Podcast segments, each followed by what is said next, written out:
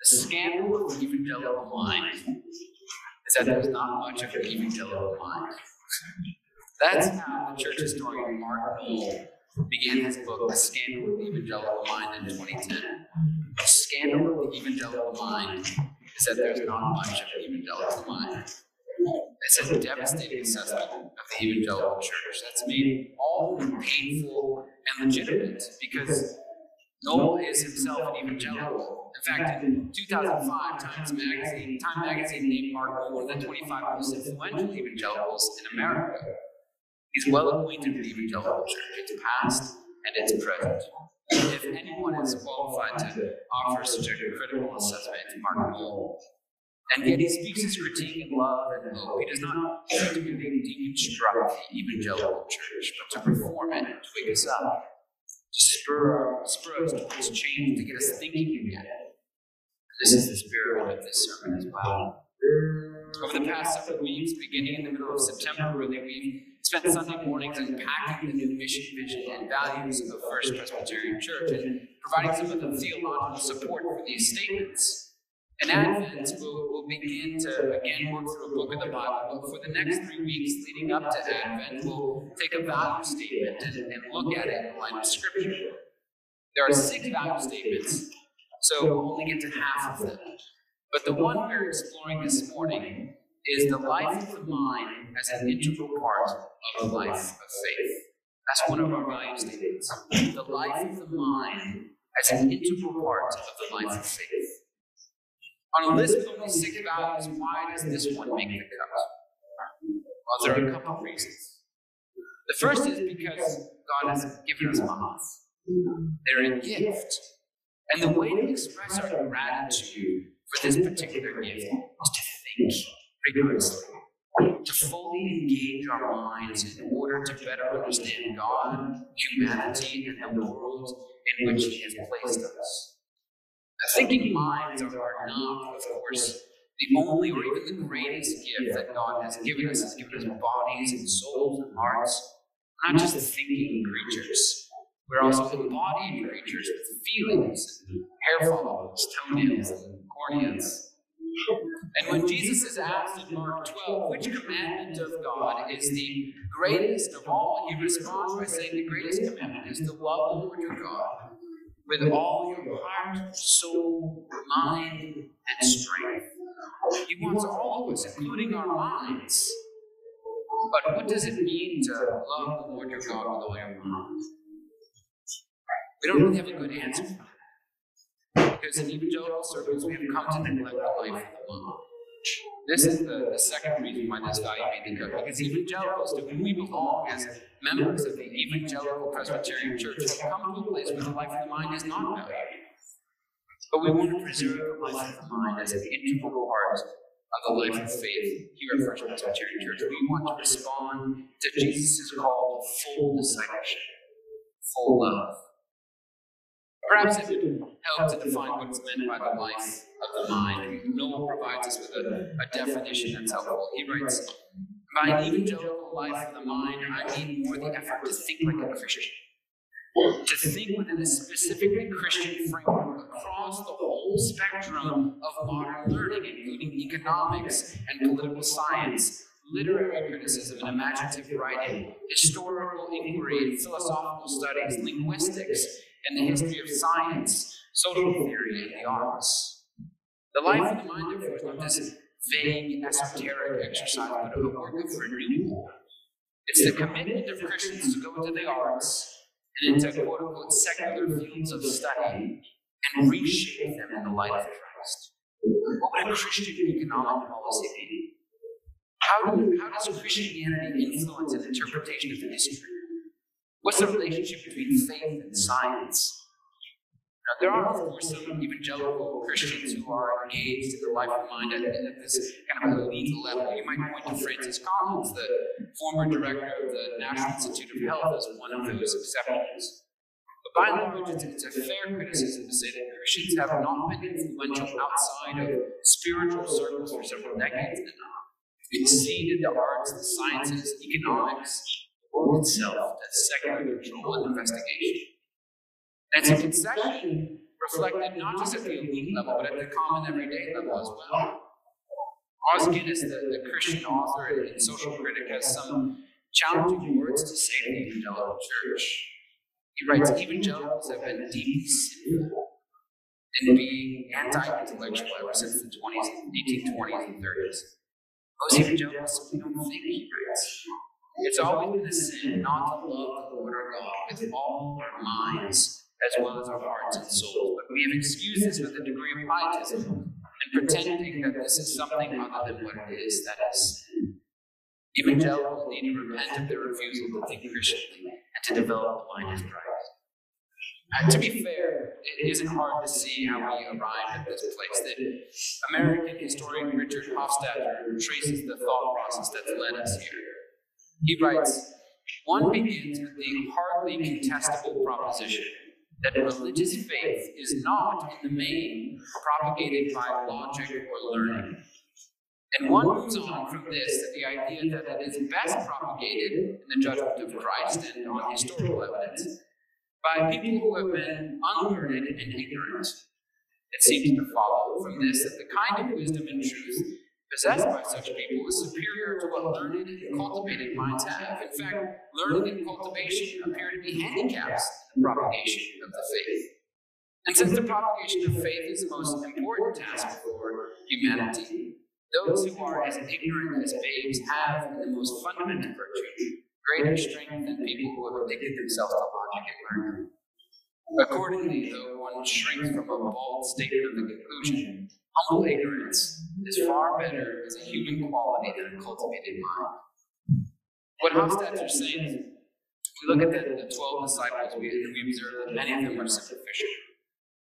Jesus himself was a mere carpenter.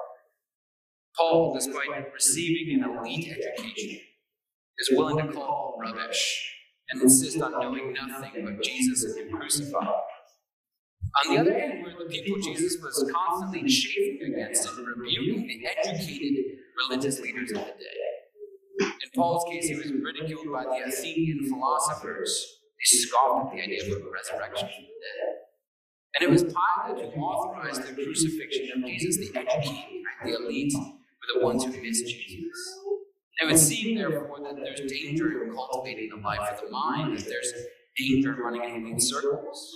Better to, as Hofstadter wrote, live in humble ignorance than pursue any life of mind. But that conclusion does not follow from the observations about the disciples or the Athenians. Dr. Martyn Lloyd-Jones, a famous Welsh pastor and pastor and medical doctor, once warned a group of college students if you are out for intellectual respectability, you'll soon get into trouble in your faith. It's a warning that has caused evangelicals to look at intellectual pursuits and conclude that way danger lies. But again, that's not unnecessary Lloyd-Jones is warning about the pursuit of respectability through intellectual pursuits, not intellectual pursuits on their own. He was, a medical doctor. So, too, Paul condemns the Greeks for their pursuit of wisdom, not because he's opposed to the life of the mind and finds it dangerous to pursue knowledge. Paul himself was one of the most educated men in all the Jewish world. But Paul is opposed to a mind that's swollen with pride. Paul is opposed to using intelligence as a measure of a person's worth in either the world's eyes or God's.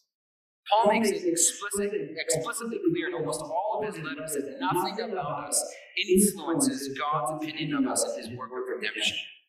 He moves towards oh, us of his own will. Not because we are moral or beautiful or funny or rich or intelligent. No, we were dead, Paul says. There was nothing attractive about us. Yet God, in His great grace, chose to pursue us in love nonetheless. We are saved by grace through faith, through faith, which is itself a gift of God, so that no one may boast. No one can point to anything in themselves as the reason why they believe in someone else doesn't. Our, doesn't. Our intelligence, our, our knowledge has nothing to do with it. And yet, Dr. Calvin points out our mind's lack of influence in, in God's measure of us does not mean we're called to ignorance. He writes, By being fools for Christ, we do not mean being stupid. Nor do we direct those who are learned in the liberal sciences to jettison their knowledge, and those who are gifted with quickness of mind to become dull, as if a man cannot be a Christian unless he's more like a beast than a man. The profession of Christianity requires us to be immature, not in our thinking, but in malice. Maturity in thought is negligence at best, whereas Os so boldly declared earlier sinful. It's to neglect a gift of God, a great gift. It's a neglect that, that can actually harm to the church. Put your soul in vulnerable states. For example, a church unwilling to, to fully explore the knowledge that can be gleaned through observation of the world is likely to create unnecessary stumbling blocks apart from Jesus. Jesus alone is to be the stumbling block for anyone considering Christianity, and yet, as Noll points out, evangelicals have gone back to thinking that we must shut up one of God's books, which is nature, if we want to read the other book, which is Scripture. The antagonism between faith and science has created a stumbling block that Christ did not himself introduce. There are, of course, stumbling blocks that Christ introduces. The, the sexual ethic of Christianity is certainly a big one today. But exploring the world God created in order to grow in our understanding of it is not a stumbling block He introduces. Turns out, for instance, that the world is round. You don't get that from the Bible.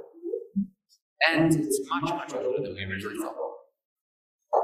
Now, it's important for everyone to remember that science, science can only explain what is, but it cannot provide us with an ought. Science cannot tell us what is the best course of action. Tim Keller is frequently pointing to the German philosopher Jürgen Habermas, who argues that science can tell you what you can do and how to do it efficiently, but it can never tell you whether you ought to do it. Science can't get you from the is to the ought. It can't give us a basis for morality. And if that is the case, Keller adds, will not be mhm. able to order our society without recourse to religion or faith of some kind. But will the church be there to provide the laws? That's the question. Or will we have removed ourselves from the conversation and, and taken up a position of antagonism? Will we be absent? It's also important to remember that the Bible, particularly Genesis 1 and 2, was not written as a scientific textbook. Its purposes were other than providing us with the scientific trees. The purposes of the Bible are, are theological, historical, and it tells us about God and ourselves. And as such, there's room for science and scripture to complement one another. We can read both books. After all, it's God who brought both of them into being. But we have to listen engage in the conversation with, with scientists if we're ever going to influence the field or remove the unnecessary stumbling block that keeps people from coming to Christ. You can be a harm to the church. It can also put your soul in a vulnerable place.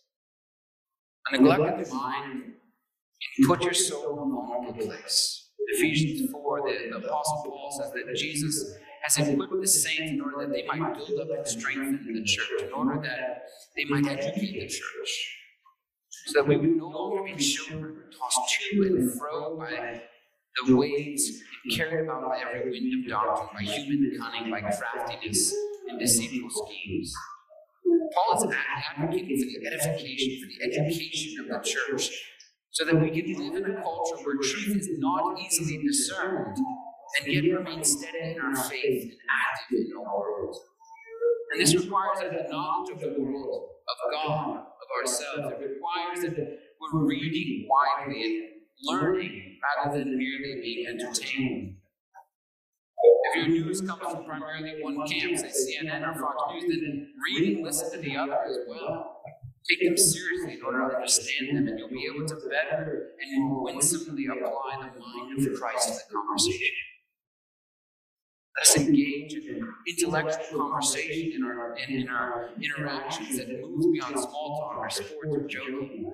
Just about what matters. Let us grow in knowledge in order that we might grow in love for God as well. Knowledge and love should not be opposed. Who among you, if you're married or in a relationship, would ever attempt to separate love and knowledge in that relationship? Is it possible for you to, to know your, your spouse or significant other without knowing him or her? Is it possible to know your spouse without loving him or her? The two can't be separated. I want to separate the two here at First Presbyterian Church. Jesus is calling us to love him with all our heart, soul, mind, and strength for our sake, for the sake of the world, for the sake of the church. And we want to be the sort of evangelical church that views the life of the mind as an integral part of the life of the faith and be ready to engage the world the mind of the Christ. In the name of the Father, and of the Son, and of the Holy Spirit. Amen.